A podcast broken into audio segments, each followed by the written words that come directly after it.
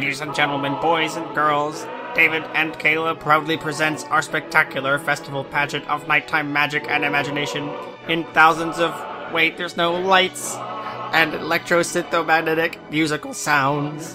The Anna Musings podcast.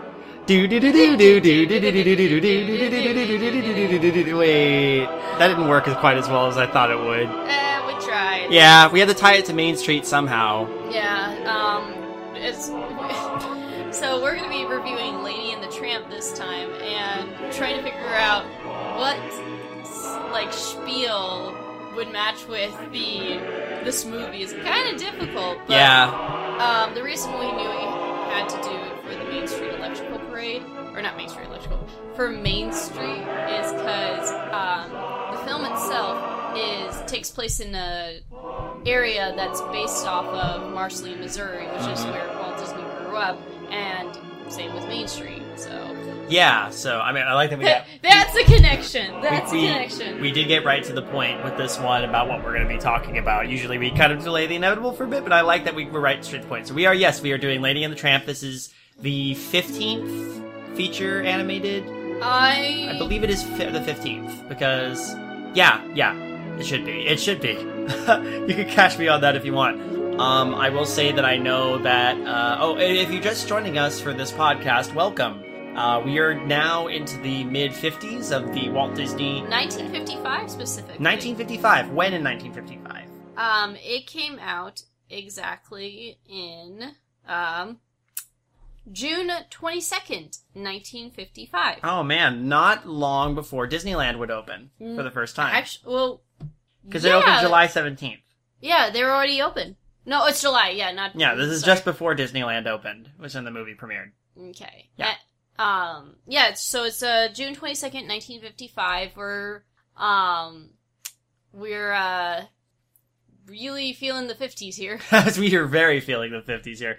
Uh, what's Uh, the story? Is there any any cool tidbits about this one you want to Uh. Yeah. about But, with its, its process? but before we do, uh, we decided to bring a guest. Uh, she she won't contribute that much, but she's here. She she she's here in spirit. She's licking my foot right now. well, uh, we've have we decided to make Gracie a guest on this. I figured it's important. This is a dog episode, but uh, Oh. like like you just said, I don't know how much she will actually contribute to the conversation, but she did watch the whole movie with us. She did, and um, uh, Gracie, by the way, if you guys have not guessed, is our um, our Mm. poodle Maltese Terrier mix mutt, and she is uh, she likes to watch TV with us. She lot. does. She likes to hang out with both of us. She she actually does enjoy like I well I mean I've seen her I mean like even with this film she sat down she actually watched it with us like Mhm. looked at this TV screen Mhm. I don't know how much she retained but the fact she didn't bark when the dogs barked was kind of amazing I think part of it is because most of it was not. I, I imagine a lot of it wasn't wasn't actually real dog barking, you know. Gracie But it's hard to tell. Gracie baby Uh, she's she's having a grand old time. She's just gonna lick my leg yeah and keep licking my leg. She's she's happy. okay so Um, but yeah, she um, Gracie's been with us for a couple of other shows, but I figured, eh, she'll be she'll be here present with us as we go. yeah she'll we'll make her an official guest for this Oh, you're getting credit for this one, Gracie. yeah you're gonna be credited Gracie couldn't care less. no she's like I am happy to have ju- just be licking daddy's leg right now I've gotten so used to it. It used to tickle real bad. Now, now it's not a big deal. So, uh, how do you? Uh, so yeah. I, first of all, let's talk a little bit about the history of of this particular film, and then I want to know, like, just general, like, what your personal history is with uh, Um, Lady and the Tramp. and If with- anything. same with you too. Uh, Yeah. I, so in 1937, um, uh, Joe Grant, who was a uh, story man for Disney, um, he came up with the idea of a uh, Springer Spaniel and how she gets shoved aside by a baby. Mm-hmm. Uh, Walt Disney really liked the idea uh, and actually started coming up with it and called it Lady. Like this was basically just going to be about Lady the dog Okay. and this went throughout the 30s and 40s. Um, he wasn't pleased with the work because Lady was too sweet of a dog, and there wasn't enough action. And Hmm. it makes sense. Lady is definitely the lead in this, but without Tramp, it would be a bit too. Tramp is sort of our friendly nemesis in this film. Yeah, there there's a contrast. So, um, in 1945, um, Walt Disney read, or well, the the work was published in 1945 in Cosmopolitan. Uh, Walt Disney read a short story called "Happy Dan, the Cynical Dog," written by Ward Greene. Um, and he liked this idea if a lady fell in love with like a cynical dog character like Greene's. What like basically this is where Tramp comes in. Okay. Um, now, uh, so here's the funny part. This is actually an original story. I oh that's yeah I thought so. Yeah, so, I thought so. and uh, even well, Walt admitted this was a fun picture to make because um, it was an original story and it was easily adjustable. They could change the characters if they wanted. They're like, Mhm. no, we don't have to follow a structure. They're like because there was no pre-existing storylines before this. Right. All Now, the others were based off. Is this the first uh, feature length animated film they've done that was actually a, a more a wholly original story, not I- adapted from another? I believe so because Dumbo. Property. Because remember, Dumbo was based off. That's right. That's right. Dumbo was based off a story. Yeah, so yeah, this is the first actual original story. It only took 50. Well, I mean, granted, um, a lot of the stories that came up in the package films in the uh, were um, original stories uh, written by the animators and or the people at the Disney studio who wanted who didn't have enough time to maybe get a whole budget together to make it do these little short stories. Um, my mind, for some reason, is stuck on uh, uh, Johnny Fedora and Alice Bluebonnet, for example. well, those are, yeah, there was of course original stories that they had done, yeah, like in those like. yeah. That I mean, that's what I'm saying. I'm saying that But this is the first full length animated. Yeah, it only took them 15 films. 14 films to get to this one. uh, so, um, so how did, or do we want to wait till the end to talk about how this movie did, uh, Um, box office wise or how it was received? I mean, I could actually uh, say right off the bat. So the the budget was four million dollars, which Oh. Okay. the budget is like. But I mean that that seems to be the typical thing. Yeah, that's not, like, Like- unheard of. Well, I, what I mean is, have you noticed that like like the uh, Peter Pan's budget was four million, so was Cinderella. I yeah, think. it's sort of the average for, uh, at the time for a film like this. So, um, in terms of how well it did, actually really well. This took in a higher figure than any other Disney animated feature since Snow White and the Seven Dwarfs. Really, this one? It earned an estimated 6.5 million in domestic box office rentals and actually has had a lifetime gross of 93.6 million and a lifetime international gross of 187 million. Dang. Yeah, so The story of a little spaniel being phased out by a baby. Mhm. the little spaniel that could.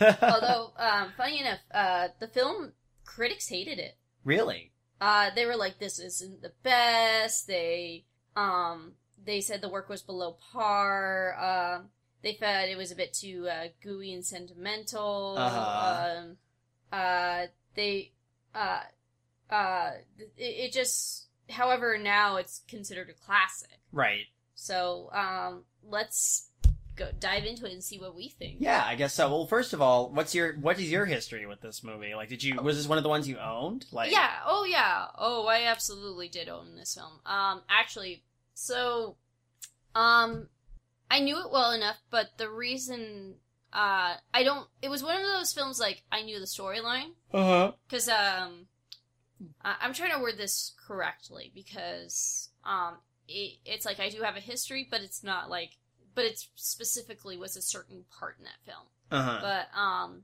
I knew it. Um, I knew it well because uh, when I was fourteen, I did the rewatch of because I remember remember when I told you when I moved and all my movie works were in storage, and then when I finally moved into a home that I could keep all my movies, I did a movie Re- binge. Yeah. This was one of the movie binge watchers. Uh, but um, after that, I didn't necessarily rewatch the film as much as I rewatched the classic scene. So yeah, the the uh, spaghetti scene. And the reason why is every time there would be times I would just crave spaghetti and meat sauce. Um, by the way, guys, uh, uh, we did it for this one. So whenever Yeah. I had a craving for spaghetti and meat sauce growing up, I felt I needed to watch this scene. So I would actually play this scene while I ate spaghetti and meatballs or meat sauce, whatever. So to to, to keep with this tradition, I told David, I'm like, we're gonna be watching this movie today, right? And he's like, yeah. He's like, I'm making spaghetti and meat sauce, and I did. So we ate. But I said, but but we have to watch it when that scene comes. So, yeah, so right before they got to the, we got to that scene, uh, Kayla paused the movie, went into the kitchen, made spaghetti and meat sauce, and I twiddled my thumbs. Yeah. Um, the thing, the thing is, like, we, we have an agreement. Uh, Kayla did that, so I, when we're done with this podcast recording, I gotta go do the dishes.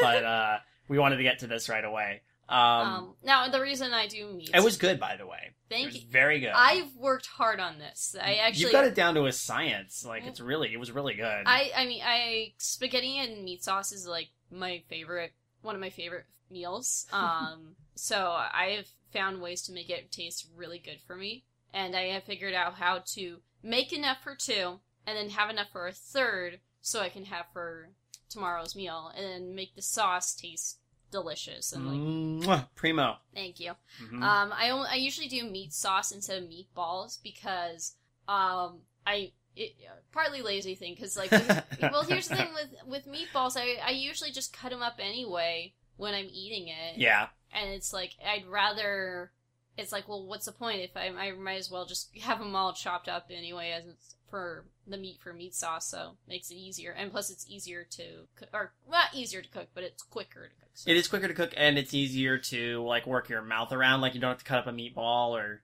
because Yeah. normally meatballs are pretty big. Yeah. Yeah I thought, it, but like like I said, you heard it. uh, Maybe I'm biased because obviously I, I live with this person, and if I insult her cooking, it's gonna go very badly. no no you can insult it or if okay, it was fucking terrible. No, I'm just kidding.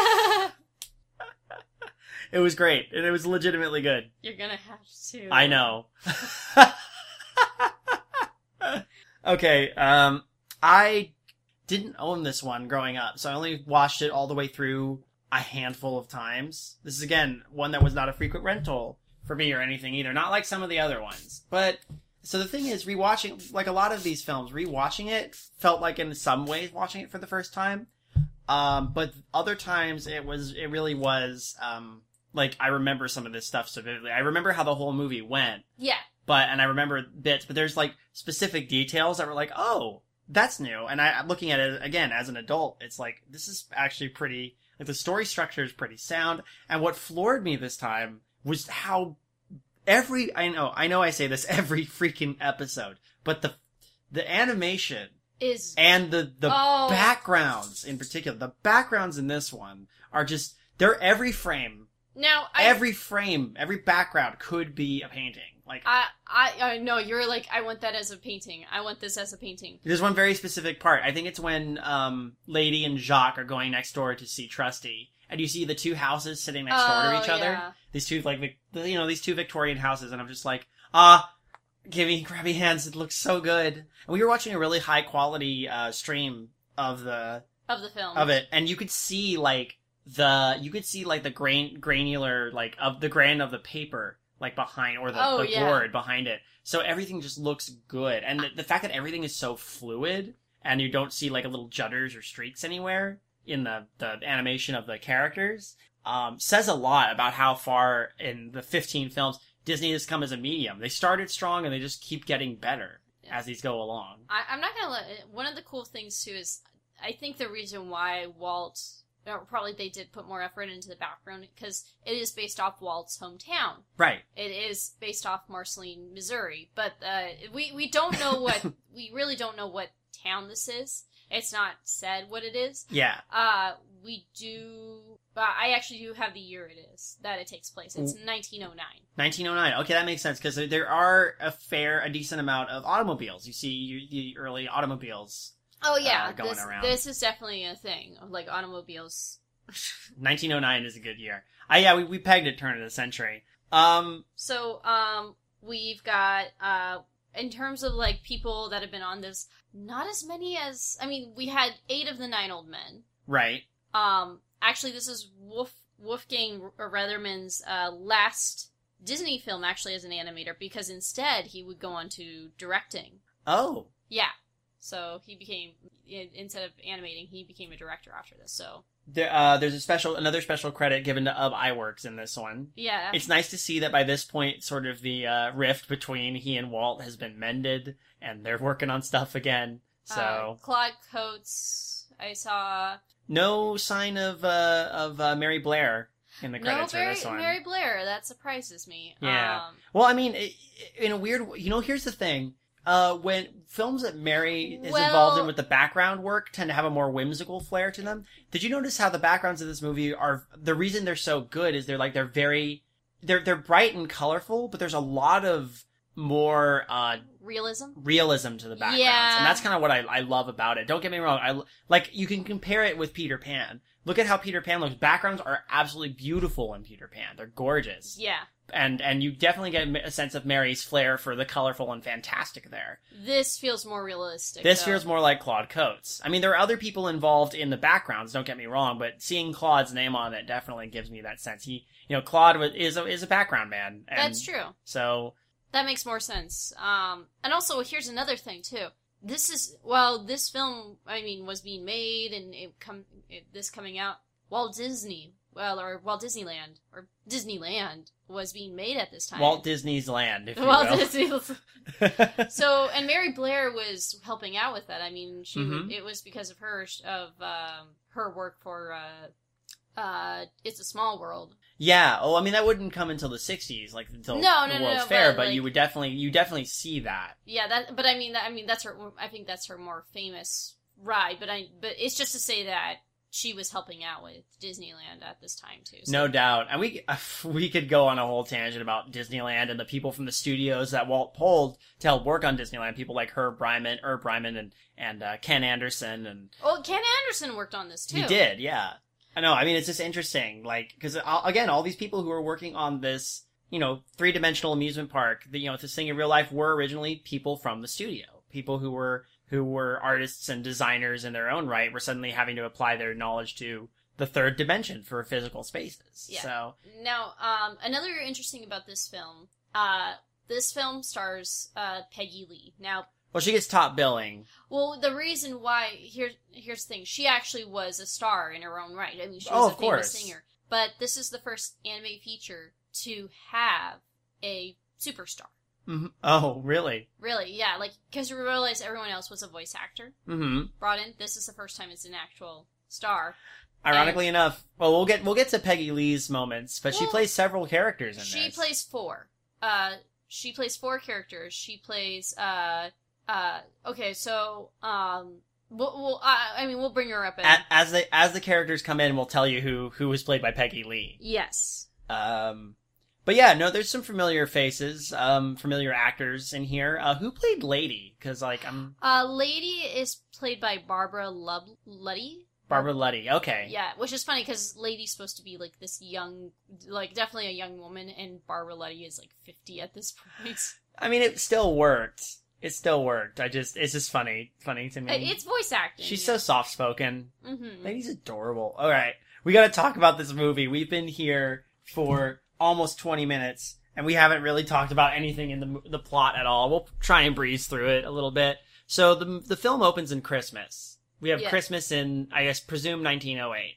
Uh, so, um, what's this scene? Um, this is actually based on a true story. Uh, so, uh, there's Jim. It's Jim Dear and Darling are the name of the humans. Well, at least that's what um, Lady. Lady. takes to calling them. Yes. So Uh, we only get and and we only get Lady's perspective. The, well, the dog's perspective. So, uh, and that's it. Here's the thing. Um, that's the great part about this film. It's all from the dog's perse- perspectives. Uh, she call she calls him Jim Dear and Darling because that's what they call each other. Um, Oh, it, speaking, the dog's perspective is important. They really highlight that from the get go because there's a beautiful quote at the very beginning of the movie that talks about how Oh, this yeah. film is dedicated to all the ladies and tramps out there. yeah. You know, That's why you're a part of this, honey. She's laying there. she she's given up. She's not a very good guest. Gracie!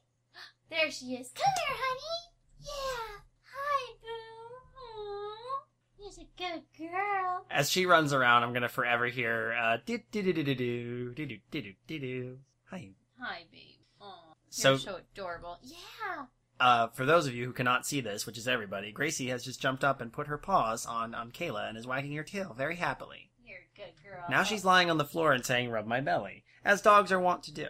So, um, but yeah, there was that dedication. Um, And then, um, So, uh, uh, Jim Dear, uh, how, like, uh, it's Christmas and he gives, uh, Darling a, a, a hat box and she's like, oh, is that the hat that I've been wanting? The one with the ribbon? Well, it has a ribbon and then it's on a severed head! Ah! It's the hat box Ghost! Wait.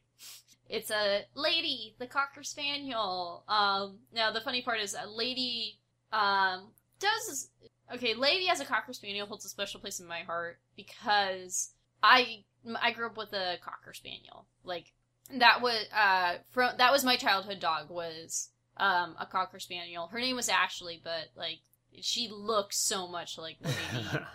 So like like we had that same sort of same similar ears, had the like finger tail looking tail, and it's so. I like that you call it a finger tail. It's Well, because it looks like a little finger. It does. It does. Um, but yeah, she's.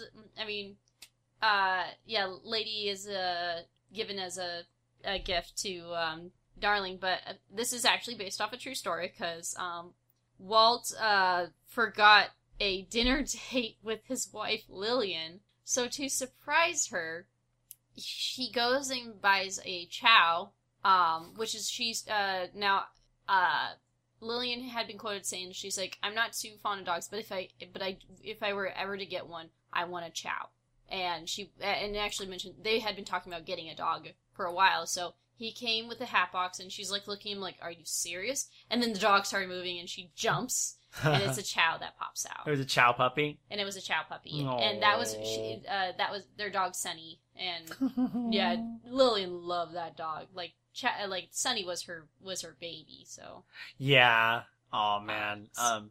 Um. You know, and you know what's funny is I I had a chow in uh growing up yeah, for a dog, Amber. So Aw. she was a sweet. We're gonna do so much talk about dogs. it's a dog movie. If you didn't notice, Kayla and I really love dogs, and so of course we love this movie. And one of the things I liked right off the bat is we see Lady. They're settling her into the house for her first night. She is absolute baby puppy form. She's animated just like and acts just like how you think a puppy spending its first night in a house would be, all like energy and wanting to hang out with Jim Dear and Darlin. be like, no, she has to sleep in the in the pantry or whatever. yeah, and then she's like trying to bark. She's like, "No, I don't want to be in here. I want to go sleep in your bed." So there's a Pawing at the door, that she, howling in the night. she ends up sleeping on their bed, and she's like, "Only for tonight." Six months later, still like. They put there's an odd error I noticed where they where Jim Dear puts a newspaper down in front of her little bed Oh, yeah. because you know she she might piddle and uh and uh there's a couple shots where she jumps out of the bed to go over there the newspaper is gone it's just disappeared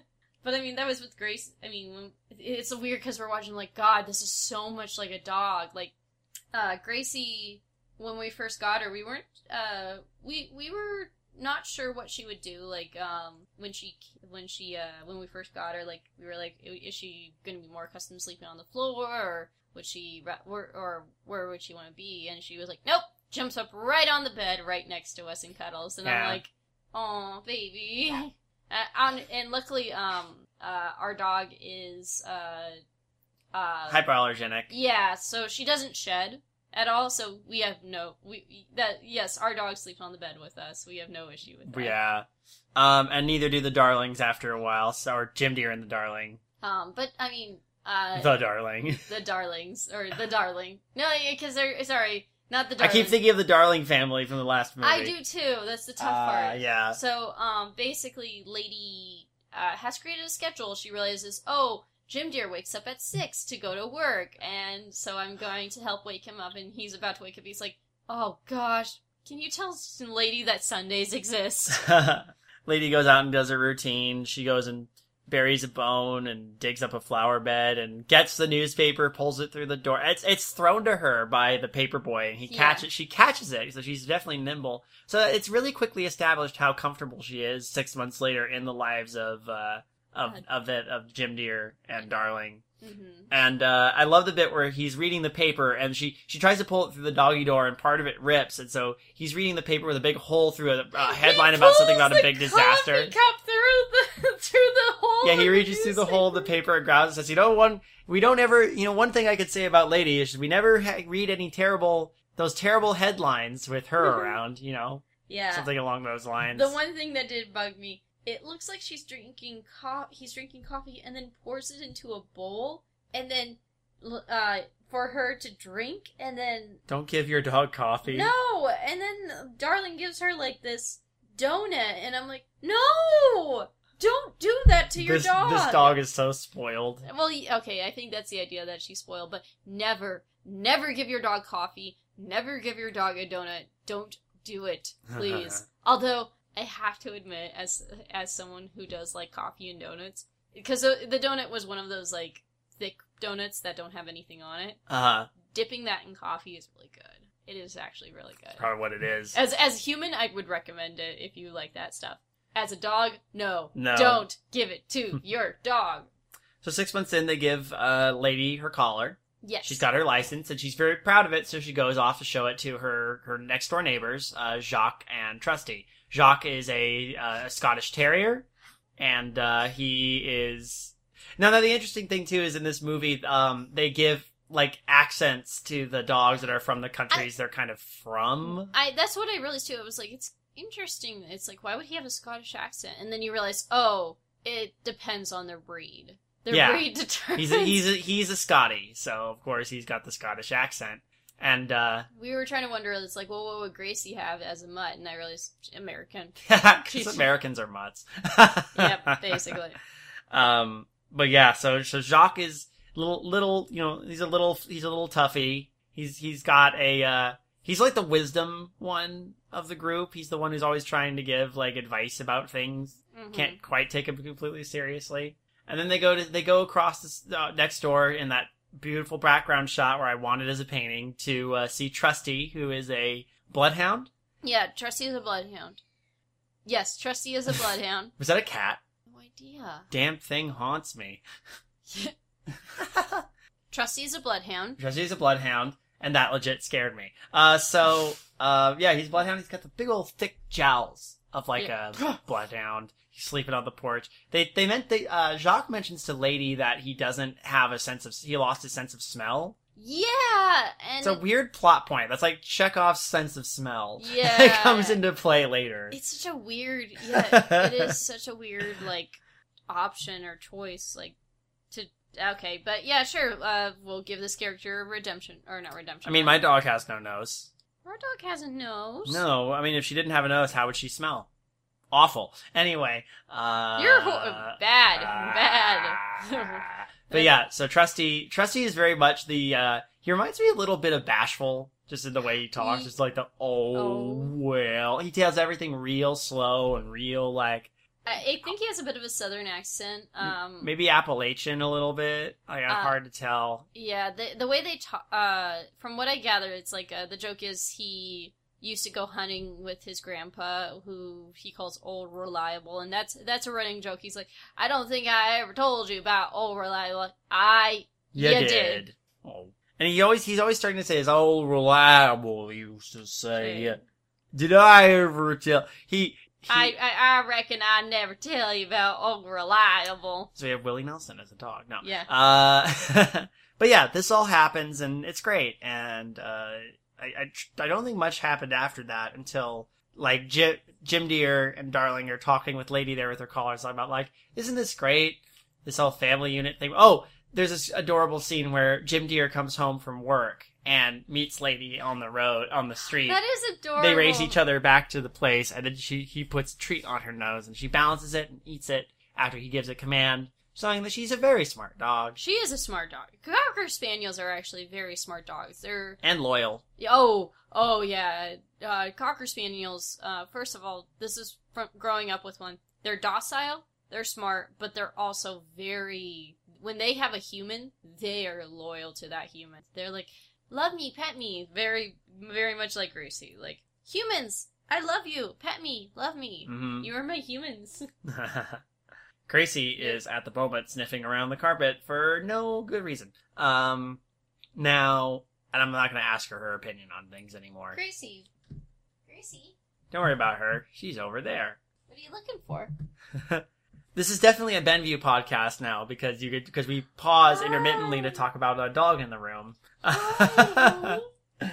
Um, Oh, she's she's now putting her paws up on my chair. So jump to a little some indeterminate amount of time later. Uh, uh, Jock and Jock and Trusty have come over to go talk to uh talk to Lady, but Lady's all dejected. I'm like, "What's wrong, Lady?" And we get some flashbacks as Lady explains that they're acting been acting very strangely. Her her owners, her people. Like uh, they've been kind of ignoring her. They won't take her on walks and stuff like that. And uh, they called her that dog. I love the bit where she's like trying to get their attention. She's bolting around the back door. It's like you know, and, and Jim Dear is talking about being worried about leaving you alone with that dog. And the moment he says that dog, the music stops. She freezes with this look of absolute shock on her face, and the camera zooms in on her. And then that dog, that dog. And then of course, uh, uh, Darling will not take Lady for a walk because she's too busy didding little baby socks. Yep, she's Mhm. pregnant. Yep. The And- lady doesn't know that. And then actually, uh, Jock and Trusty let her know that uh, you're uh, there's going to be a baby. Uh, She- oh, oh! Right before that, we forgot to mention we get introduced to Tramp. Oh, that's right. There was a cutaway with Tramp. Yes, because he's like under. Uh, wait, is that? He's the- in a railroad yard. He's like sleeping under a, a water tower. There's a barrel. He's sleeping in a barrel under a, under the water tower. Yeah, because Yeah. he he like drinks from uh like a puddle and then uh l- uh like washes himself off from the water leaking from the water tower. So much of Tramp uh, is replicated later in Dodger. When you oh, think about it. Oliver and Company is basically like a modern day Lady of the Tramp to a degree. There's a oh here's what I, I I think we'll probably discuss later on um once we get to Oliver and Company. There's a lot of similarities between Oh, yeah. characters that show up between uh cuz like I I mean especially when we we get to the pound scene in this Mhm. movie, they're like you're like isn't that the same dog and that's the same dog that eventually appeared in Oliver and Company. But uh, Certainly feels that way. basically well, what you'll come to realize and because i know oliver and the com- oliver and company pretty well hmm um i'll give it again same, same, same. i have a history with that film and i'll get into it later but that Much later. It's gonna be a while before we get to Oliver and Company. but basically dodger is a mixture between tramp and billy joel who is his voice actor so Right.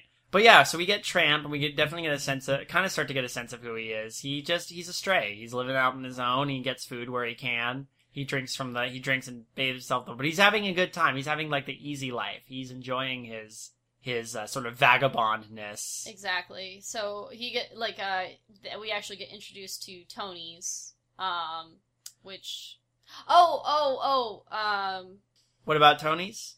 Yeah, I. This is like because like um, it he kind of like goes to different places. Like, hmm, where can I get breakfast?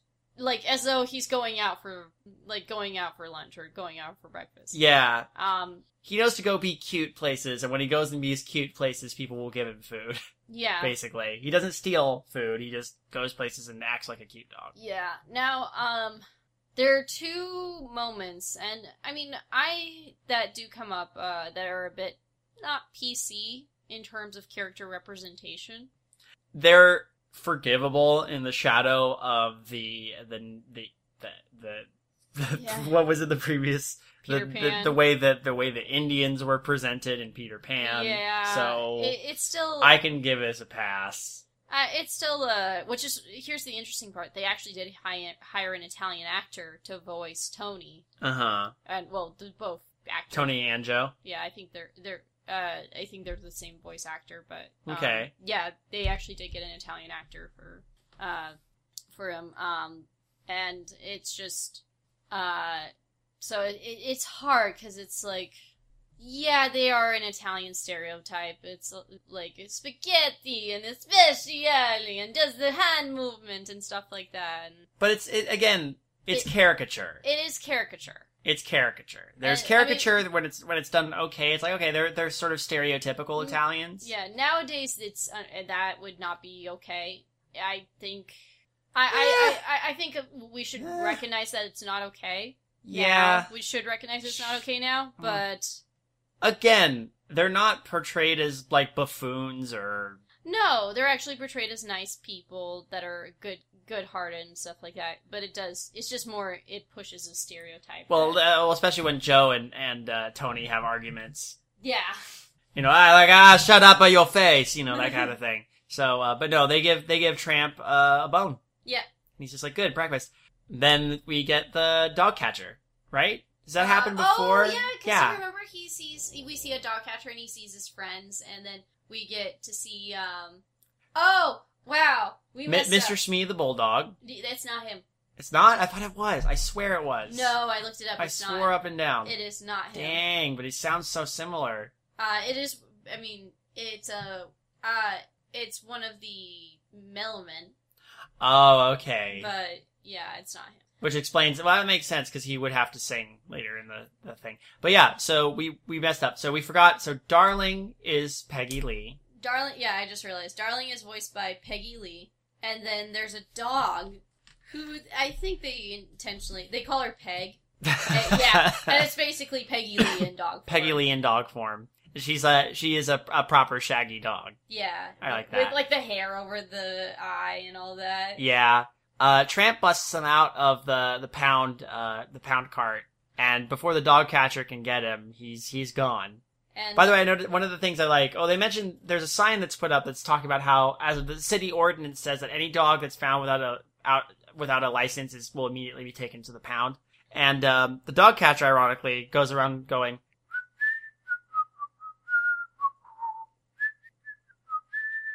Where oh where has my little dog gone? Where oh where can he be? that's a Yeah, that's kind of that actually kind of adds a bit of a creepiness factor. it's a neat little detail. I like it. Yeah. Uh, Um, but then yeah, Tramp uh, eventually listens in on the conversation about uh, Lady about to uh, be a part of a family with a new baby, and he says like having a new baby causes. Oh yeah, he got chased. He got chased by the dog catcher into the, the more upscale part of town, and he's just like, "Man, every yard's fenced, and man, all the trees have fences around them too." And I'm like, "Yeah, that's that's great." They really nonchalantly put in little like you know dogs pee on things jokes. Yeah, they do. so, uh, but yeah, he comes in and talks about how babies are home wreckers. Yeah, They're trying to explain what a baby is to to to Lady, but Lady doesn't get it because she's still only like six months old. exactly. So she does not know. Uh, she doesn't get it. And actually, there's a great thing. Or great. Uh, I get get into that later. But yeah, that gets our introduction of Tramp meeting Lady for the first time, and then uh, Lady meeting Tramp, and Jock and Trusty meeting Tramp and immediately not liking him. and Lady just being like, "Huh." But uh, as time progresses throughout Darling's pregnancy, Lady's like, "This is weird." And honestly, yeah, pregnancy is weird. Pregnancy is weird. There's that one scene where it's winter and uh, Jim Dear's like, "Are you sure?" He's trying to open the door at a snowstorm at like 2 a.m. and he goes to open the door Are and he's you like, sure you want watermelon? Mhm. "Yeah," and, chop suey, and he's just like, "Chop." Oh, right. I'm like, "Oh, that's hilarious." Pregnancy cravings. Um, There's, it's a great little montage of Lady just being confused by all the new things happening. um, but it isn't until like uh, There's a baby shower at one point where you get the different, all of it from a dog's perspective. By the way, with Jim Dear and Darling, you rarely see their faces. You do see their faces sometimes, but it's very rare that you see them. yeah, they completely. they really do try to keep it from Lady's perspective, and that Yeah. is great. That is really great. It is. I I like it a lot. Me too. because it keeps the story to them. Keeps the story on the dogs. Yeah, because and that's the thing. It's it is Lady's story. This Mhm. is Lady's story. Oh yeah. So um so yeah, so all this happens and finally the baby is born on a on April? a Yeah, it's the baby's born in April. They never say which day in April, but uh you know, there uh J- Jim Dear is freaking out. It's a boy, it's a boy. And uh the doctor's like, "Yes, I." He goes to the doctor and goes, "It's a boy." And the doctor goes like, "No," and he just leaves. and so like the doctor's like, I get. Yeah, I delivered your child. Of course, I know it's a boy. right. Uh, but he's just excited and all that. But there's a point where Oh, and he's talking to Aunt Sarah on the phone, Oh, which yeah, tr- foreshadows her arrival. exactly Right. and then we get to hear a bit of Verna Felton, who the return of Verna Felton. That's right. You had a you revealed a weird trivia fact to me about Yeah, about Verna Felton is- in this one. This is actually really cool. Um, so Verna, okay, if you guys don't remember or don't know or are just listening, Verna Felton is a Disney voice actress goddess. Um, Yes. she was uh, before this. She did the voice of um uh the her like the sort of matriarch elephant. Well mat- matriarch elephant, but she also did um her her one is uh the fairy godmother in um Cinderella. Oh, that's right. and um, God, there's a bunch actually. Her name pops up a lot. She she's a ve- we're gonna see her again in Sleeping Beauty. Right. She's she is a veteran. Like She is- she's she's amazing. She's a Disney veteran for sure. But yeah. Here's the funny part. Uh, Ver- Verna Felton, she voices Aunt Sarah, who will come later on. She's the mother of actor Lee Millar, who voices Jim Dear. And then it gets better, gets better. His father, uh, so this is Verna Felton's husband, by the way, whose also name is me, Lee Millar, did the voice of Pluto in the shorts like The Pointer and Bone Trouble before Wow. his death in 1941. oh man. Yeah! Wow. How crazy is that? uh, voice actors of a feather bark together. Da da da da da. Hey! Uh, so is this where we? I, I, I realize we're glossing over certain things. There's a lot. There's so much to take in with this film, and just and here's the thing. I like this film because the pacing. It's a little slower, but it never feels bogged down. Like it's, I- it's a much smaller story than Peter Pan, for example. Yeah, but you can take it all in. And- That's what I like. There's a lot of quiet moments. There's a lot of moments where it's just the story is told visually. But like the whole preg like, but it's done in a way like with the pregnancy scene. It is very chaotic, Yes. and that's how it should feel. But then there's that quiet moment at the end when the baby's kind of like crying, or you can ha- hear it, and then um, lady's like, "What is a baby?" And she's slowly walking up the stairs. I love this scene. I love this scene where she's in her head. She's doing this little song about what is a baby, and she's just very almost cautiously making her way up the stairs. And that's the whole scene is her just making her way up the stairs, thinking these thoughts. And then And it's and the lighting is very like she's in shadow for a lot of it. And she's like there's a sort of this like gentle apprehension as like as she's making her way up like at the top of these stairs. I'm gonna find out what this baby is. and then It's um, not spooky. It's just like this sense of like what is Uns- it? What is it? What is uncertainty. uncertainty? And it feels great. and she walks in. There's Darling rocking the baby, and then Doing the worst lullaby ever. yeah, La la loo, la la loo, ba ba loo. It's a baby. The baby doesn't care. It just likes hearing Yeah. a nice sound. Um, By the way, we never see the baby's face until like near the end, but at one point she pulls the like lady gets well- up to the Well, here's the adorable part. First off, it is a very. There's not other than like her. uh It's actually a beautiful musical moment if you think about it. It is. Um, like uh, lady's trying to get on her hind legs, trying to see what's what what this is, and then Jim Dear comes in and actually helps lady to look, and then Darling shows the baby, and then lady's able to realize, oh, okay, Yeah. and there is a piece like as though she realizes now that the pregnancy calm is down, all is well. And And and, the- she's immediately like, this is a very special thing to Jim Dear and Darling. And they are willing to share this with her. And I love that. It's like it really makes the makes and the fact that up until this point she's felt very kind of neglected. The fact they're taking the time to be like, no, lady, come here. You're included in this. Is a really Yeah. is a really touching little moment. Like you know, and when you're a parent and you have a dog, you want to introduce the dog and the child. They're actually really good dog owners when you think oh about it. yeah, it, it's just like again during pregnancy, like uh, the whole pregnancy part where it's like she's pregnant and then she's going through nine months of it. It is chaotic. It is Right. uncertain. They're trying to like get things handled, and they're it's like they're trying to also be careful because she's like. It's like you shouldn't be walking that. Like you, you. I mean, it's also 1909. It's like you can't do much as a woman who with child. You um, but um, it it isn't until like the baby is finally born that they're like, okay, yeah. Here you go, lady. And then Lady actually is a good protector of that baby. Like she watches over it. They allow her to like uh, look like uh the they have the crib by the bed so Lady can look over the baby. And um, And Lady's a very good dog to the baby. So they there's already a trust established between between the parents, the child, and the and the and the pup. mhm. So um, so now by this point, uh, more than a year has passed, and Lady is definitely more than a year old. oh So, yeah, oh yeah. Um, Um, uh, so there's a point where.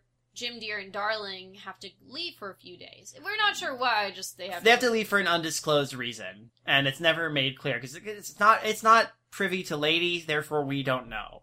They Um, just go, and Aunt Sarah is coming to take care of the baby and the house while they're gone. Um, and uh, Jim Dear and Darling's like, oh, why is Lady so upset? Because they think she thinks she's abandoning her and the baby. Because before this, they never left before on a vacation or anything like that. Right. So they're like, no, it's okay. We promise we're not. We're coming back. It's just for a few days. Plus, you get to help take care of the baby. And a lady's excited, but Aunt Sarah is incompetent. and clearly not a dog person. She clearly doesn't like dogs. So yeah, because she brings her It- two cats. Now, before it is interesting to note that uh, Aunt Sarah is one of the few human beings we see a lot in a lot of detail. Yeah, actually, come to think about it, yeah, but she her I think the reason why is Jim Dear and Darling are look very plain. Uh, Aunt Sarah has a very descriptive face, and I She's she's definitely more caricature than the others. The others are drawn fair, more like so, somewhat realistically. The humans we've seen glimpses of. Mhm. Uh, she's definitely a caricature. yes, She's got like a like a thin neck and a long face and a pointed nose and very. She looks very stuffy. Yes, and I think that's the intention. So that way, I think it's a way of, for us to dislike her, or like if you give feeling, like get an idea for her character, to realize she is incompetent, and her facial features represent that. But Mhm. Now, uh, it has been argued that you know if, if you're gonna pick out villains in this movie, there's not really any. Although I forgot we forgot to, we forgot to talk about the rat because there's some foreshadowing with the Oh, rat yeah, earlier in the film, way earlier in the film, this is way early in the film. There's a uh, like ladies out in the backyard. like the, like the the point where she was like getting the newspaper and all that. She actually sees a rat, barks at it to get it, have it go away, and rat goes away. It's a big it's a big old mangy looking rat. oh yeah, so- it's huge. yeah. That thing is like New York size. So whatever, but when no one thinks of great Disney villains, no one ever thinks of the rat. From By the way, the rat actually had a name. Its name is Herman. Herman, the, rat. Okay, so we'll, we'll this won't be the last we see of Herman, of course, but the rat is established. Herman is established. So um, Aunt Sarah shows up and she brings uh, Si and Am, her Siamese cats. Okay. Now, I know what you're gonna say, Kayla, but again, Also, All of by- the way, animals- by the way, these two were also voiced by Peggy Peggy Lee as well. and they are also one of this is one of the other musical numbers in the film. Yes. There's not a ton, but they when they come up, they are fun. This is we are Siamese, if you please, Yeah. Um, and and we get these two Siamese cats who are uh definitely caricatures because again they're animals and they're they have accents from their country of origin caricature of their country of origin it's really. Well, here's my question. We are Siamese, if you please. What do you mean, if you please? Are you in Siamese or you're but not? they're also Siamese if you don't please so they're just basically saying we are Siamese in a very roundabout way But basically, these two cats are complete and utter jerks. they're spoiled they're much they're they're probably spoiled Oh the same way that uh well not the same way. They're allowed to get away with nonsense whereas lady has some restrictions on her but there's kind of a mutual like you know dog owner loyalty thing. These cats these cats behave like complete and total creeps which is not uncommon for cats. Hey, i'm not a cat person. I i like cats on a case by case basis. I i'm not a i don't immediately see a cat and go ooh kitty kitty kitty i'm I- like hey I cat am- what's up so I am so. I didn't grow up. Okay, I didn't I grow did- up with a cat. I, I didn't did- have a cat. I I had a dog and a cat. I grew up with this amazing um, golden tabby who I uh, got. He was amazing. I love that cat. hmm That cat lived to be like 21 and was just. That's an um, old cat. Oh yeah, he he lived a very long and happy life. Very affectionate. Very like became very overweight. Like that cat was probably, if I recall, the cat was like twenty pounds or twenty five pounds, something ridiculous. And and it, it's what I mean, and this cat also had a very deep meow. Would walk a few steps, fall down, and just like be like, eh, I can't do it, lays down, meows for you to pick him up. Now, have I did I mention that before? Like when we talked about Lucifer, how I famously am not a cat person. I you might. I'm pretty sure. So you might want to recap that one and look and be like, I'm famously not a cat person. Yeah. Uh, but that said, uh, these cats are pretty terrible. Oh no, these cats are awful. These are awful kitties. They Like, want to. They try to eat a bird. Now, there's we've never seen this bird before. No. This bird in a cage is just there. It's like, oh, we have a bird. There's been a bird this whole time. And Oh, a, and, a, and a goldfish. and a goldfish, and they try to eat both. And Lady lady's trying to stop them, and of course they claw everything up and make a mess. And they go, they go, they're gonna go to the baby's room and take try and see if they can get milk from the baby. And that's the last straw. Lady's not letting them get to the baby. Oh yeah, because she's overprotective of that baby, and then all of a sudden, uh, she barks at them, and then the cats like make a mess while she's trying to bark, and uh, they pretend to be like they were bitten by Lady. I'm like, oh come on. And Aunt Sarah, of course, is a terror is a, is a terrible judge of character. And oh no, uh, more like. Look at these cats. There's nothing wrong with them. yeah, There's no bite mark. Like, th- so just because they act like, oh no, we're suddenly in pain, she decides to put get a muzzle for a lady. Okay, first off, that's not your dog. That is not your dog. If anybody watches Gracie and gets her a muzzle, I will be upset. that's like I- bounds for ending a friendship, yeah. right? Oh yeah, I'd be like, excuse me, but that's my dog. You do if you're do not Aunt Sarah immediately didn't like Lady right from the get go. She's That's not the a- thing. She's just like, "Oh, get out of here, you brute! You can't be near the baby." well, not a dog person, and just assumes like, oh, cats, my cats are in, are just like meowing and crying. It's not like cats like meow for attention anyway, or meow like that. she's normally. she's definitely a crazy cat lady. yeah, but it's like, and there's current uh, uh, clearly like nothing on them, no cuts, no They're bruise. fine. They're, They're fine. fine. So when when when when sorry, but like, yeah, she goes to get a muzzle. I'm like, again, I'm like, I you, I mean, you remember me watching this? I was yelling, "What? what What? what? It's not." Mm. Oh god. And of course, like That's it's frustrating. as the pet owner's trying to put a mu- try to put the muzzle, puts the muzzle on lady, she's freaking out as she should be. Because this has never happened to her before. She's like, no, no, I don't want this on my face. And again, I have to hand it to the animators. They really capture a dog just being like, absolutely not, no, no, panic, panic, panic. I, I we probably should make this clearer too. The way the animators animate dogs is spot on. It's spot on. like this is like how the dogs move, how the dogs would react to things. Yeah, that a dog would totally do the same thing. hmm Like this is it. Like like how she like moves her head and it's like no no. To- dogs would totally do that. Like it's like I've seen Gracie do that before. Yep. Like when like I've like when I like brushed her or I've had to wipe her face. She's like no, and I'm like but yes. Isn't that right? This is this is more like pure terror. Oh, yeah. And She it- panics and bolts out of the shop and is immediately almost hit by several cars and carriages and a trolley. yeah. And uh she runs into Tramp again. but not before she runs into a gang of dogs that try Oh, to yeah. eat her face, you know. That's right. Or I don't know what those dogs are intending, but they're definitely after her. They're mangy dogs. And Tramp sees this and he goes on the defensive. So Tramp, there's a fight. Tramp fights off the other dogs. Um, there's most of it's done in shadow, but again, dog fighting, well animated. Now, that's when we get.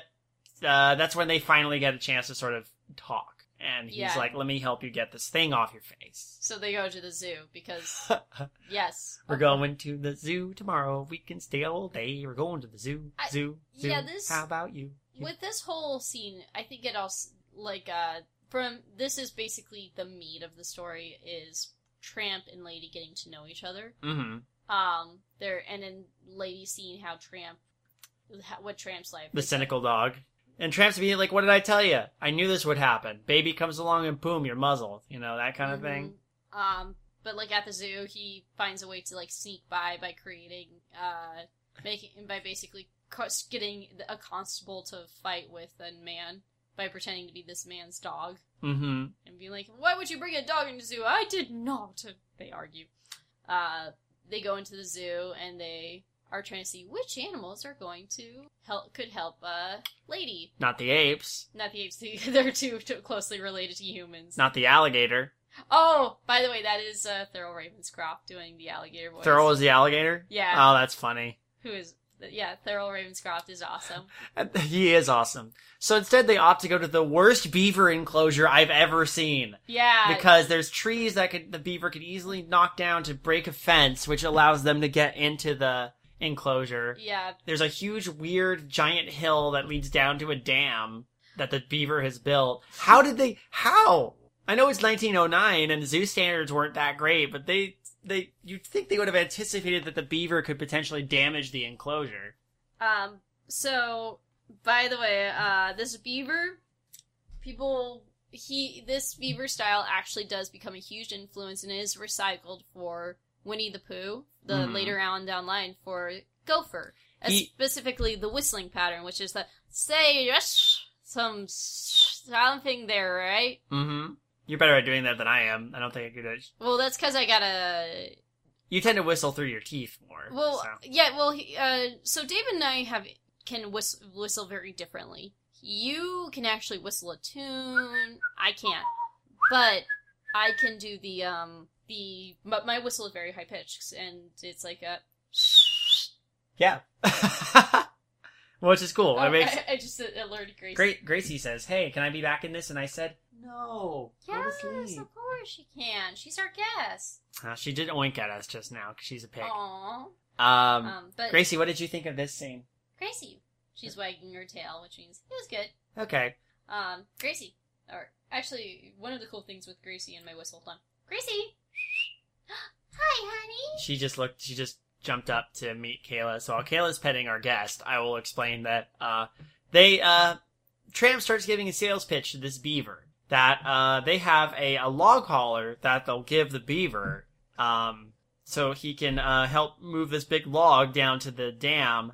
And he talks about using percentages, like there's seventy percent. 77% more water would be blocked if they could get this log into position. Like that's uh, or something along those lines. And uh, Tramp is doing a mean sales pitch about this this log hauler that the lady is dem- that lady is demonstrating, and uh, he used they in order to remove it, they get the beaver to bite the through the leather and remove the or the yeah, to remove the co- the muzzle from uh from the lady. A tramp actually does a really good scene. Glad you asked, friend. Glad you asked. He's he's such a huckster here. It's I know. wonderful. But uh, there's a really cute bit that I actually really like where he's um he's talking about well, well how much do I owe you for this? And Lady just chimes in and goes, "Oh, don't worry, it's a free, Free sample. sample. And you can tell Tramp is actually Tramp's impressed. Tramp's face just be like, wow. That's when you realize, That's the moment he I think he starts to like her. yeah, Yeah. or starts to have feelings for her. Like, okay, this girl's cool. Yeah. Now, do you think, based on what we learn about Tramp later, is he doing all this out of act like genuinely out of the kindness of his heart, or is it because he thinks he can? I think he was doing it genuine. Uh, like he is a kind. If I mean, he is Well, a it tr- was- okay. Okay, it was demonstrated earlier. He is a kind person. He Yeah. did help those two dogs out of the. And I think it was the same with her. Just like, oh, poor person. He actually does have a kind heart. He does want to help. Um, and I think that's what he was thinking. It just it was like during that time when he interacting with her, he realizes, oh, she's kind of cool. Uh huh. So then later on, they are they're walking around and they go to go look for dinner, and Tramp's telling her like, "Oh, I don't have one family; I have many families," and how he goes to visit different families for like on on Mondays he visits the um. Uh, He visits a Swi uh, like what were they? A, a family from S- Switzerland or something yeah, like that. They, they, they all have accents, and I'm like, wow, what is with this movie? And really, This is a diverse little little town here. yeah, Midwest town here. Yeah, they're like, it's like, wow, they got, they're really bringing in all the countries here as much as they can. Which it's it, when you think about it this way, you almost don't want to fault him for it. The Siam, the Siamese, and the to- and Tonys is a bit of a stereo does perpetuate a stereotype, but it's like with this, they're trying. Again, I don't know what they're doing. Animal caricatures, I don't have as much of a problem with sometimes. Like the Siamese thing is is a, is a, is like a, but it doesn't bother me that much. It, it's it could be so much worse. It really could. Be It be. really could be. I mean, we saw it get the probably the worst it got with Peter Pan yeah. in terms of caricature. But eh, but I mean, Racist stereotype. Here's the thing. I think we should again, like I said, recognize now it's not okay. It like they it wouldn't fly. It wouldn't fly. No, no, it, today. It, it shouldn't fly. Here's the thing. I accept it now because it was a different Mm. time, and for the most part, it's not that bad. But it's still it's but it is still a kink or a chink in something that shouldn't that just makes things worse. It's kind of like uh, I remember using there was a phrase. It was like it's like a mosquito bite. Basically, it doesn't seem that bad. It's just mosquito bite. But when you when it's this is one of so many. Eventually, it just becomes so annoying. Eventually, you get malaria. Uh, And that's yeah, exactly. Well, if you think about it that way, think of it like in racism and that sort of, in that sort of thing. With I think with Ind- with the Indians in um, Peter Pan, that was just a horrible step back. But at the same time, it's like that was a hard So, some of that was J.M. Barrie's fault. exactly. In fact, most of it was J.M. Barrie's fault. And I think one of the things we need to learn from it now, as viewers, is recognizing recognizing that it's not okay, Right. and that for the future we need to. This this was just one little ch- like one little thing And- that perpetuates something. And things have, to a degree, gotten better for the most part. Like, a lot. In Over time. terms of like over time, it took a while, but here we are now. and I'm not saying everything's perfect, but like representations getting more, generally speaking, getting more. And there, it should continue that way. It should. I that and that's something we need. I I as someone who is a podcaster or as someone who is in film, uh, who works, who lives in LA, is surrounded by a diverse group of people and is friends with a diverse group of people. We do need to push representation, better, better, better representation. Yeah, and a more realistic representation too. Exactly. Like not, like not.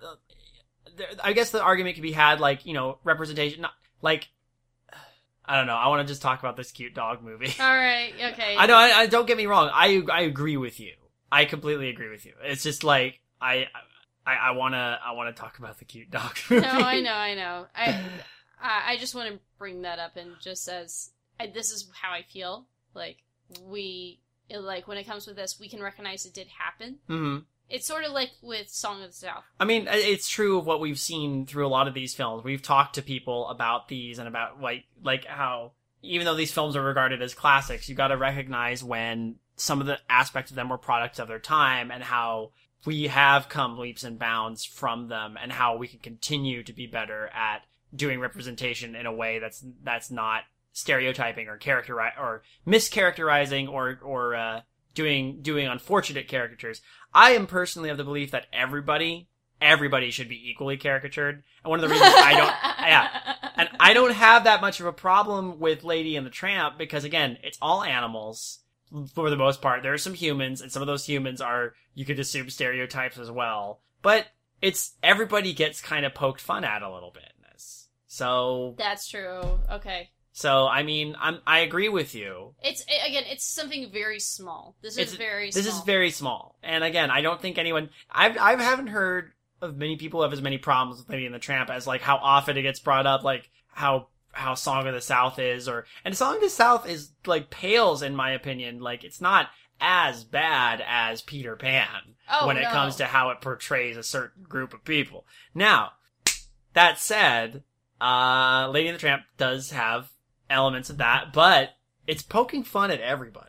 It doesn't. Well, I mean, they joke like well, apes. And it's when it's poking are, fun, apes- it's apes are- gentle. It's not like, apes are so dumb because they're so close to humans, or like humans are so dumb. yeah, this is a dog thing. So, um, but yeah, they go look for dinner and they end up at Tony's. Okay, It took us almost an. It took us an hour, but we made it. We I- made it to I- Tony's. I love this scene. The scene I- is the scene is ma- what makes the movie. This is what everybody remembers about Lady and the Tramp. So this is it's, we're when we mean the scene. This is the scene. He takes her to Tony's. They have a spaghetti dinner. Bella Notte plays, which is a beautiful song. I love Bella Notte so much. Like this, Bella Notte is actually one of my favorite Disney songs. It's in my top ten. it's a good choice. I but here's the thing too. How it's kind of like how animators portray a dog well. This feels like a date. this- I like everything else in terms of like getting to um after this in terms of like Disney characters falling in love and all that and how they fall in love. I think this is perfect because this is how this is exactly how like a good date goes. It's Tramp, Tramp. You know, you could say a lot about Tramp. He knows how to how to set up a good date. But but here's another thing. It's like it gets awkward when uh, Tony's like say, saying like don't let this one go, and um, lady didn't catch this. He's like, oh, uh, his English not good, uh, uh, and it's awkward. He's kind of awkward because he's like not trying to um. To let on that he's been with many other dogs. No, no, no, no, no. Just like that, he's like he likes her. Oh yeah. He likes her. But, but he's I but I, I saw that as him. He's kind of trying to cover his tracks. He said, Oh, "Don't that's let right. this one," and he meant this this one, Oh, Disa one. this oh. one. Yeah, because he's brought other dogs. He's done the same thing with other dogs. Oh, okay. That's the thing. Okay, yeah. Yeah. So So there- there's again foreshadowing for kind of tramp being a tramp. Oh yeah, yeah, yeah. Okay. That I didn't think of that. We don't know how many other puppies exist out there. Okay, okay, okay. But back to the back to this. That's how date goes. Like they're just like it's just like the way they look into each other's eyes. That they're enjoying their dinner. They're having the oh yeah the famous spaghetti. He's he, David's like motioning and this thing. I'm like oh yes the famous spaghetti kissing scene. By the way, that is really hard to do. yes, Don't it is. We didn't do do David and I didn't do We that. had separate things of pasta. but um uh it is I, I've done it before with other people. it's hard to do. But Mhm. um yeah, I um It's probably easier to do if you're a dog because you mostly kind of. yeah. But it first of all, it, it this is cute. This is lovely. The animation is gorgeous. The music is spot on. Background. Yes. And then afterwards, even after the spaghetti scene, they're walking through the park at night and there's like stars in the sky and it's just beautiful. There are silhouettes of other couples like having a date on benches and stuff. Yeah. But you only see them in silhouette. They're in the periphery, but you know they're there. That everybody else is having a romantic night too. like this is how you this is how a date should go like or not a date should go but like this is how romance blooms this is like this is believable you can believe and see them falling in love as they're like getting to know each other starting to interact with each other and spend time together mm-hmm. and there was a point where I said, like, uh, oh, who's your favorite? Like, uh, there was that Disney uh, top 30 thing, or like list of 30 questions, like, uh, who's your favorite Disney character? Or like, but who's your favorite Disney couple? I said th- these two because Tramp and Lady. that's they're. I mean, as dogs, it's like them falling in love fast makes sense to me, but also how they fall in love, how they inter. It's all done by interaction. No one forced it. No one. There was no like love at first sight or anything. They just kind of got to know each other, Mm-hmm. and that's. It doesn't feel forced at all. I agree. I, I, I I'm with you there, and that that persists. Like I like how the scene ends with them on a on a hilltop watching the moon over this town, and uh, there's several other buggies and cars parked around them, so they're clearly at the makeout spot. and then the next morning comes, they're all gone, but they're still there asleep, and Lady actually has one of her ears draped over Tramp. hmm It's they're both sleeping right next to each other. It's so cute. And then Tramp sort of wakes up and cuddles in a little bit. And then when a rooster crows, Lady realizes it's morning and she's just like, I should probably get back. And he's like, Tramp tries to make a point about, like, look, I live in a world with no fences and no collars and you can go wherever you want. And, you know, you can tell this is a little bit of a tempting offer for Lady, but then she's like, but who will take care of the baby? And then and I gotta give him props for this. He says, "You will." Tramp, uh, there's these little, there's these little moments where they, I think that there's, there's a mutual respect that just pops up. Yeah. Like when Lady does that thing and Tramp is like, ah, that was cool. You know, when, when he said, you know, this is a free sample and she kind of rolls with his grift that he is doing. Yeah.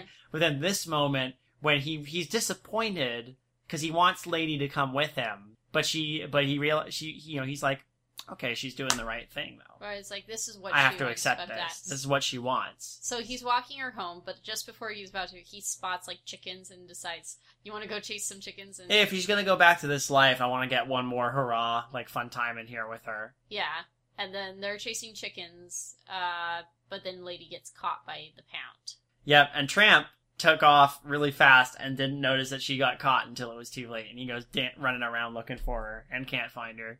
And then ladies at the pen.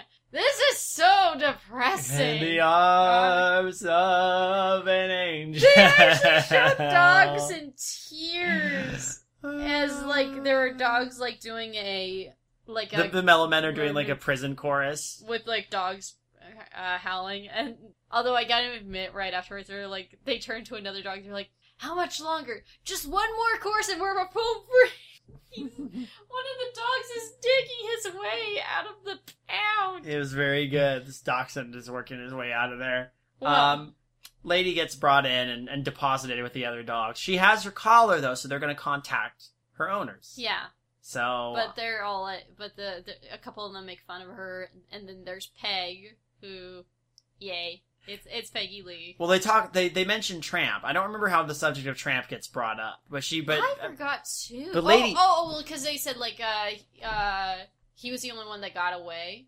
and also you're yeah something like okay yeah Oh. because we we see the shadow of a dog being taken through the one way door. That is dark.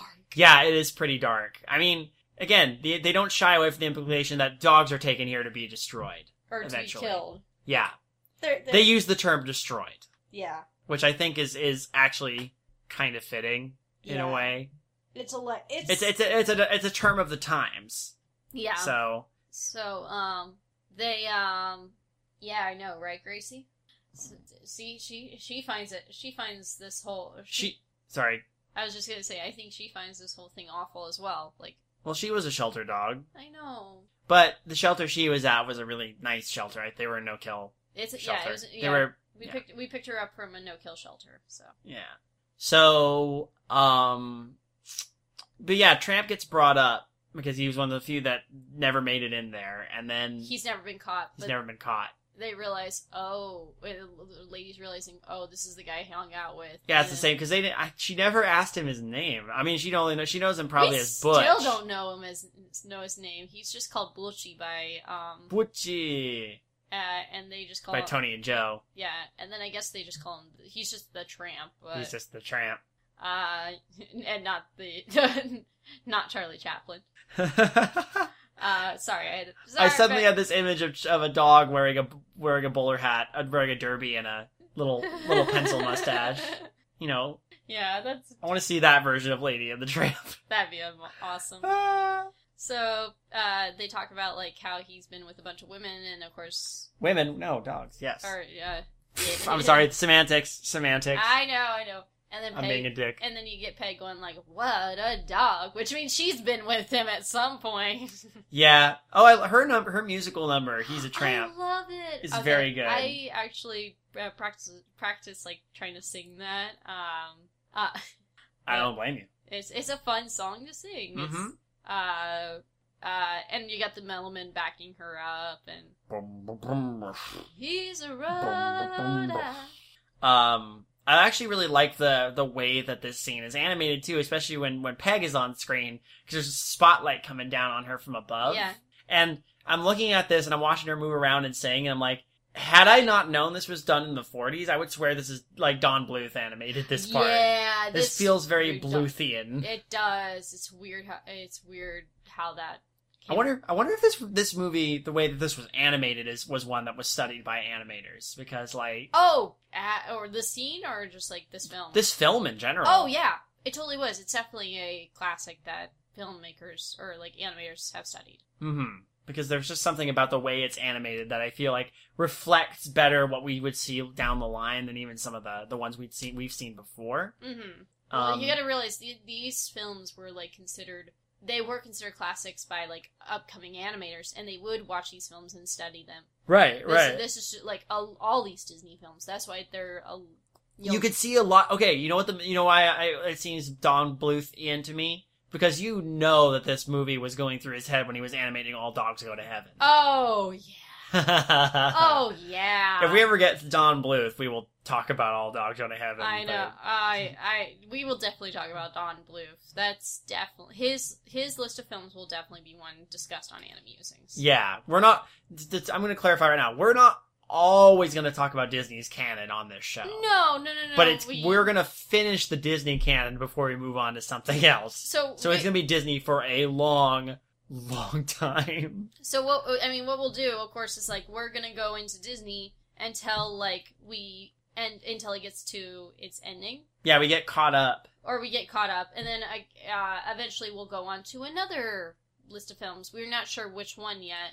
Uh, like we'll do Pixar, or we'll do, or like uh, in terms of anime features, we might do Pixar, or we might do, we'll definitely do um, Miyazaki or Studio Studio Ghibli. Studio Ghibli, thank you. Yeah. And then Don Bluth will definitely be one of them. We'll also do some more, um, maybe uh, some uh, not so, uh, maybe obscure ones like uh, Richard Williams or. Uh, yeah, because I would love to talk about the Thief and the Cobbler. Yeah, that'd be great. Um, that has such an interesting history to and it. and if we, if we feel so bold, maybe some like studios where they're, the animated features are Ralph Bakshi. Oh my gosh. So yeah, this it, it will as as long as we can, we'll we're the goal is to study animation and its influence on history. So Now that said, this I think that's why this movie in particular uh, jumped out to me in terms of as looking at it as a piece of animation. Story and stuff aside, the animation itself is what fascinates me about this it movie. is gorgeous. This movie is It is- exquisite. it, it it's definitely something. It, it disappoints me because a lot of uh, uh, like critics panned it and said like the animation went downhill, and I'm like, what are you talking? Are you about? are you you are very confused, critics. Yeah. You are very confused. What are you talking about? I don't know what they were thinking, but what, whatever. It's like, come on, this compared to Dumbo? Like I know that because I know Dumbo, Dumbo had a had a had a but had a animation strike and a budget to contend with. Yeah, exactly. But it's still like you're going to really, guys, and the package films, really, guys. Okay. Anyway, Anyway, so uh lady gets taken out of the pound very quickly, but she that experience leaves a mark because later she's in a doghouse. Uh, clearly Aunt Sarah is exer- exerting more influence than uh, you know, she tried to muzzle her. That didn't work. So now she's just got her chained up to a doghouse outside. again, excuse me. Aunt Sarah is a terrible person. Yes. Uh, By the way, we never see her cats again. No. Never once see her cats again. nope. Where They're- those they're- cats they're- went, what happened to them, we don't know. Maybe they got eaten by a bird. They, Wouldn't that be ironic? They're they're just there to serve as the catalyst to her getting a muzzle, Yeah. which ridiculous. Uh, anyway, um, but uh, like uh, the weird Trusty and Jock are going to propose to her. Are I forgot about this. Yeah, so this is this comes out of this feels like it comes out of left field entirely. Like I don't get the impression that they're like attracted to Lady. No, It seems like they're doing this as a service to her because they want to like give her a better home. because after- clearly she's being cle- treated miserably. Yeah, which is only temporary once Sarah, Aunt Sarah leaves, but I don't think she recognizes that. They don't know that, but it's like they're going to offer themselves to as potential husbands, so they. Will you will you have my puppies? It's so weird. Uh, it's But then- strange. Tramp shows up to and brings a bone as a dog as as a dog offering as an offering of peace. As a but- peace dog furring. but like uh the uh she's upset and Jock and Trusty are like upset at him too, but like uh Lady is like mad at him for leaving her, but not also that it's like turns out she's also mad. It's like apparently you had a bun- affair with a bunch of women and you're not faithful like you just you you do things with these people but you break their hearts and then you move on yeah. so i was only going to be a matter of time before you did that to me But then I think it's also with dogs too. Or not dogs, sorry. It's with homes too. He can't settle. That's the idea. yeah and that's not what lady lady doesn't trust him anymore especially after the traumatic experience she went through being taken to the pound and watching another dog get lead to its death so uh Oh yeah, it's awful. mhm. Uh, then Tramp leads. It starts to rain. Lady sees the rat, but because she can't, herman Herman comes Herman! back. Herman. as big as herman God.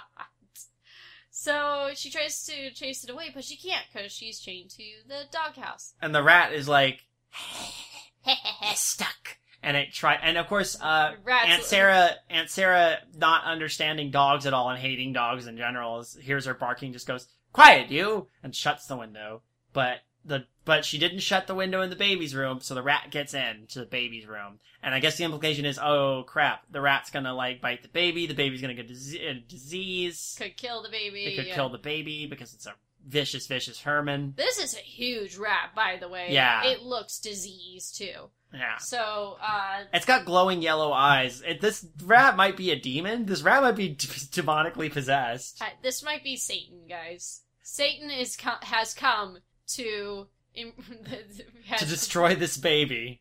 to to turn into the Antichrist. This is this is this is the omen. God, The uh, lady, lady is trying to prevent the omen from happening. exactly. So, um, She- uh, her Tramp, barking- Tramp hears her barking. He's like, "What's going on?" There's a there's a rat in the uh, going into the baby's room, and he goes to stop the rat, and he actually does. He Lady- goes through the doggy door. Yeah, lady's able to pull away from the chain, uh, and comes up to stop to see what's going on and help. the the fight with the rat and Tramp is is, really good, and it, it's actually really intense. The, you can tell that the reason, like Tramp, is trying to just scare, you know, bite and claw the rat off, but he doesn't. You can tell he doesn't want to get like bit or scratched by the rat. I think that's the idea. Is this rat is like, I got rabies. yeah, that there's a very high risk that that that'll be a death knell for uh for Tramp if he gets bit. Yeah.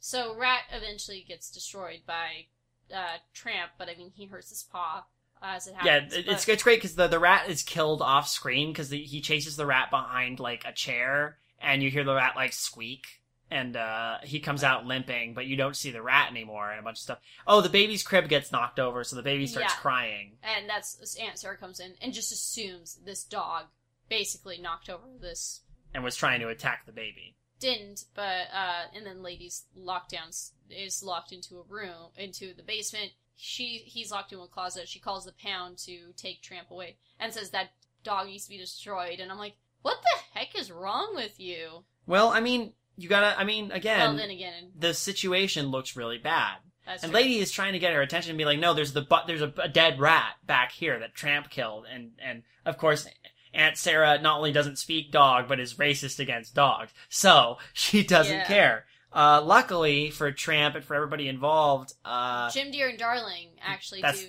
do yeah, Jim Dear and Darling show up and they're like, "What's the pound do- doing there?" He says, "Oh, there was a dog attacking a baby," and then a dog, my baby.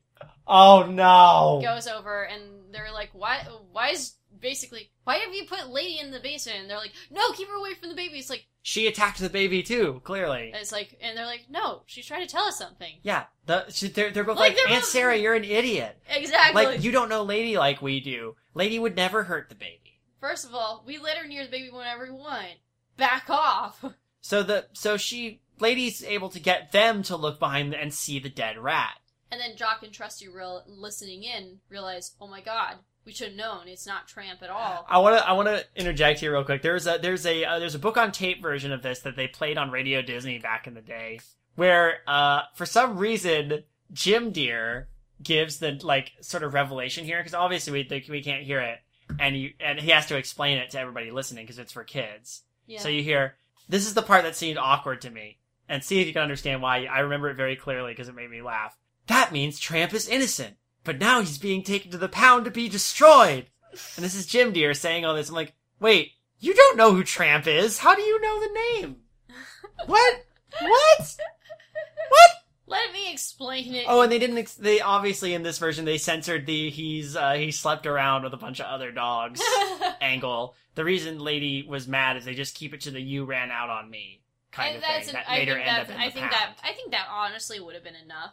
Right. But I kind of like the idea. The I, I think it's important that we keep the sort of the angle that he he's not a dog to settle down, and he Yeah, and I get that. That's the Right. idea. Uh, but um, they, but uh, yeah, the um, Jock and Trusty try to go after him. Trusty is like trying to sniff Indian. Jock's like, "You lost your sense of smell," and Trusty looks at him, gives like the most dirtiest look, like, "Uh, says you." And he just goes, I love the moment because it's a moment where he stops and you can tell that his feelings have been really, like, almost hurt and he just goes, and he keeps sniffing. hmm I love that bit. That Tr- Trusty doesn't choose to, like, get mad at Jock. He just goes, like, well, I'm going to prove you wrong. And he starts sniffing. And he does. He, does. He's, even in a rainy street, the rain has stopped at this point. He sniffs out the carrot, the, the, the, the, the dog catcher's carriage, And uh, the buggy. Yeah, and they're able to stop it, and uh, They have to scare the horses, which causes the buggy to tip over and crash. Uh, and then apparently uh, Jim Dear and Darling and Lady are driving over to stop the dog carriage. Well, it makes sense because they're able to, like Jim Dear unfortunately pointed out out loud to everybody off screen. He realized that this dog, this random dog, was with Lady trying to protect the baby from the rat. yeah. The fact that that the dog, they saw So, the dog being what- taken what- away. What we, what we missed is them saying to Sarah, first of all, Sarah, you are never watching our child again, you dumb butt. yeah, you almost let our dog. You al- you almost not only let our, our our child but our dog get get bit by a rat. Like honestly, Yeah, y- you're you suck. you're the worst, Aunt Sarah. Uh, but and, they you- yeah and, they and they you brought two cats that destroyed our home. You're yeah the worst. property damage. Seriously, You're the worst, Aunt Sarah. So, but yeah, they, they, they, I love that they drive over and Lady's got her head hanging out the window. Yeah. But yeah, they, they get there and, and, and Tramp's okay, Jacques okay, Trusty's not so okay. This is a weird scene with a weird transition. So there's a point Trusty's under the wheel, Jock is sniffing him, and then he does this long howl like, "Oh my gosh, did he die?" And Trusty then, does look pretty dead. and then transition to "It's Christmas." I'm like, "Whoa, Wait, whoa, wait, whoa!" Wait, Kayla, it's not like Disney's done awkward transition for tra la la la da da twit tiddly twit tiddly la la. Um, so I'm like, okay, this isn't as jarring as Bambi. No, no, but you you realize. By the way, it's Christmas. Um, by the way, Trusty's fine. Trusty's fine. I, I, Just I, so you, everybody knows, Trusty's fine. You've seen the movie. I'm, I'm assuming if you're listening to this, you've seen the movie. But you see that basically Trusty with Trusty and Jock will walk in, and Trusty has a hurt leg. He's fine. Yeah. Uh, but anyway, um, t- it's Christmas now. Time has passed. Uh, Lady and Tramp are together, and they've had puppies. Yeah, they they had a whole litter of puppies. Three three girls and a du- and a boy, and it's they're all celebrating Christmas together, and it's very sweet and cute. and- There's a there's a nice finisher for the joke about oh uh, the joke about um Trusty. Uh, I reckon I haven't told you about old reliable, and all the puppies goes, "No, you haven't, Uncle Trusty." And you realize, oh yeah, they've just been born. Of course, they've never heard about it. Yeah, but all three it's the three girls that all Yeah. say that in unison, and all three of the girls look like Lady, and the one boy looks like Tramp. And the tramp is kind of a well, he, he, in the sequel he gets to be called Scamp, which we will not reveal. Uh, We, we we're, don't. We're not doing the direct to video sequels. That is a direct to video. We are not touching this. ever. There, there's gonna be a point where like in Animuse things hit like where it's like yeah we've done a lot of Animuse things. It's like what's next? Well, I mean we've uh, we can do the direct to video sequels. We're canceled. We're done. This this That's it. I'm done. this podcast is done. It's canceled now. Sorry, Kayla. Gracie, Gracie just grunted in agreement. Yeah. Um, but with that, the movie just kind of ends. But no, but it like pauses out. And now again, we get a lovely like Christmas card background or like or like uh, of the city. Yeah, this snow-covered town. It does look like a like a Christmas card. I it is gorgeous, and I'm like, uh, oh man, that's a great. I want that. we jumped through like three. So this this film really takes place over the course of like two years. When you think about it, kinda. Yeah, actually, Because it you know you, it starts in Christmas. It goes through. You, Maybe it does go through I, another. th- I think it's one year, one full year. Are you sure? No, because because okay, they get Lady as a puppy in December. Six um, months past. Six months pass. Then they talk about you know Oh yeah, that's when nine, then, nine then more months pass. We get yeah. to April. so two. More. Everything happens over that, and then the movie ends the following Christmas. It's two years. Yeah. So okay, so Lady is two years old. Yeah. By the end of the movie. Yeah. I don't know how old Tramp is. Doesn't matter. Doesn't matter, but yeah, it's we go over the course of two years. Mangy mangy dog got adopted. Um, and they're living together, and clearly he's uh, he's willing to be. Com- that there's a, some character development that happened off screen. I guess that's my one thing is I'm like, what made Tramp decide he wanted to just stay? And I, I guess maybe maybe Lady's sort of protector nature rubbed off on him because he he did risk it to kind of go and save that baby. You did, yeah. He did. He put a lot on the line. He Herman could have bit him and he could have gotten rabies, but I don't know. It's interesting because like I would have loved to see like maybe Tramp be a little bit conflicted about if he go just leaves again. But I think the thing is, you gotta realize it's Lady's story. right. We, and that's the idea. We've It- cut away to Tramp a couple times, but yeah, it is Lady's story. Yeah, this is focused on Lady's conflict with her feeling neglect um, over uh, uh, someone else coming into her life hmm and how that affects her. Right. With a sort of weirdly enough, a sort of side plot about Tramp who comes into her life and also affects it in a different way. Yeah. Yeah. I could, you know, I can kind of see why some critics might not have been crazy about the story. Yeah, the story is as a story, it's cute, but it's not power. It's not exactly a powerful story. But, But I, I, I really genuinely enjoy this movie just because, like, I think the story is a simple story that's told beautifully. Yeah, you know like what? in terms of the, the, the visuals, the the choices made, the animation, the just everything. It's a solid movie with a story that's okay. in terms of well, in terms of like rewatchability, I you know it's not exactly a film like yeah you feel like really watching Lady and the Tramp, But I do love, and I and I've told you this, and I still feel this way. I will rewatch that scene of the Bella Notte scene. Right. It is beautiful. It is well told. It is well animated. hmm It's just lovely, and it makes me crave spaghetti. Spaghetti. Yep. Gotta love that spaghetti. hmm hmm I'm glad. I am so glad made spaghetti for this. I'm glad. Thank you for making this spaghetti. You're welcome. It was really good. It was a great way to watch this film. Wow, we've been here for an hour and 35 minutes. Um, I mean, I know we've been on other films longer, but I wasn't, I wasn't expecting to get kind of go this long with Lady and the Tramp. Weirdly enough. I mean, it's. I mean, the film is only an hour and 16 minutes. Just letting you guys know. So it's not a long film. yeah. It's uh it's a cute film. Um I would rec you know what I how I would recommend it? Show it to your kids. Your kids will like it. It's beautiful or you, you it, it's a it's definitely a film like if you're like, "Oh, your kids want to watch something new and you want to watch something that doesn't feel like it's going to be a drain on your head or like you're oh, not gonna watch something that just feels like it's brainless. Like, oh, kids will like this because kids don't know how to think. Yeah, the, dur- the, dur- dur. the kid your kids will love it cuz there's puppies. And I loved it because there's puppies. Exactly, and you'll love it because there's Oh, puppies. puppies. But it is an actual beautiful film. Oh, puppy. Aw, we got a puppy here. Petting Gracie. And Gracie, Gracie seemed to have liked it. Did you like it, honey? I'll take that as a yes. Okay. Um. So, uh, thank you for not just spaghetti, but also for joining me for this, and thank you all for joining us for this uh, episode. If you like what we're doing here and enjoy hearing us ramble for an inordinately, inordinately long amount of time about a Disney movie that you've probably seen and know back and backwards and forwards, uh, you can join us on the Benview Network, benviewnetwork.com slash animusings. If you're not subscribed to this podcast, hey, maybe do that if you want to hear more of it. And uh, we, we would really appreciate if you could, you know, give us a little rating and review on Apple Podcasts, like just whatever you think, because honestly, that does help.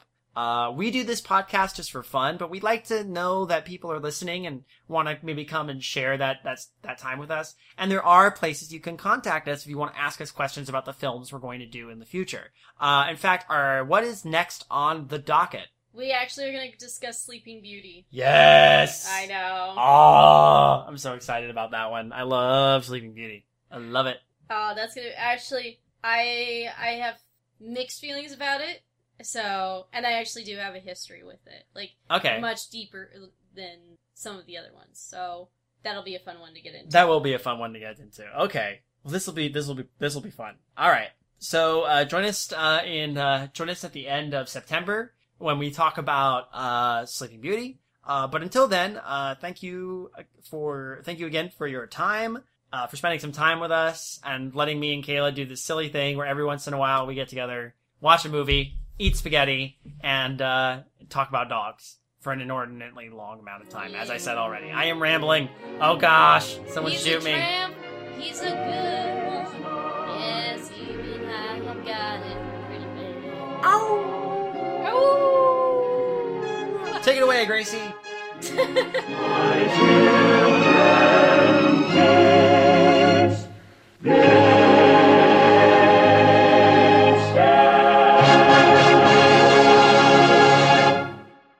To all who come to this happy podcast, welcome.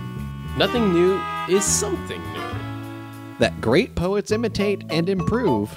whereas small ones steal and spoil. Hi, I'm Andrew, And I'm Justin.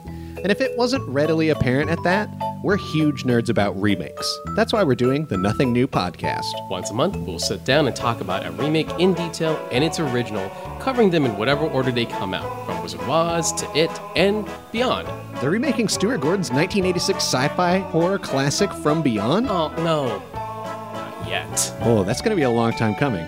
Anyway, if that sounds up your alley, come join Justin and I, and maybe a guest or two, to explore the wonderful world of remakes, film by film. Remakes have been done forever. People talk about Scarface, don't even know that was a remake. Oh, nicely said. Don't thank me, thank Antoine Fuqua. This podcast is a part of the Benview Network. You can find this and other podcasts like it at BenviewNetwork.com.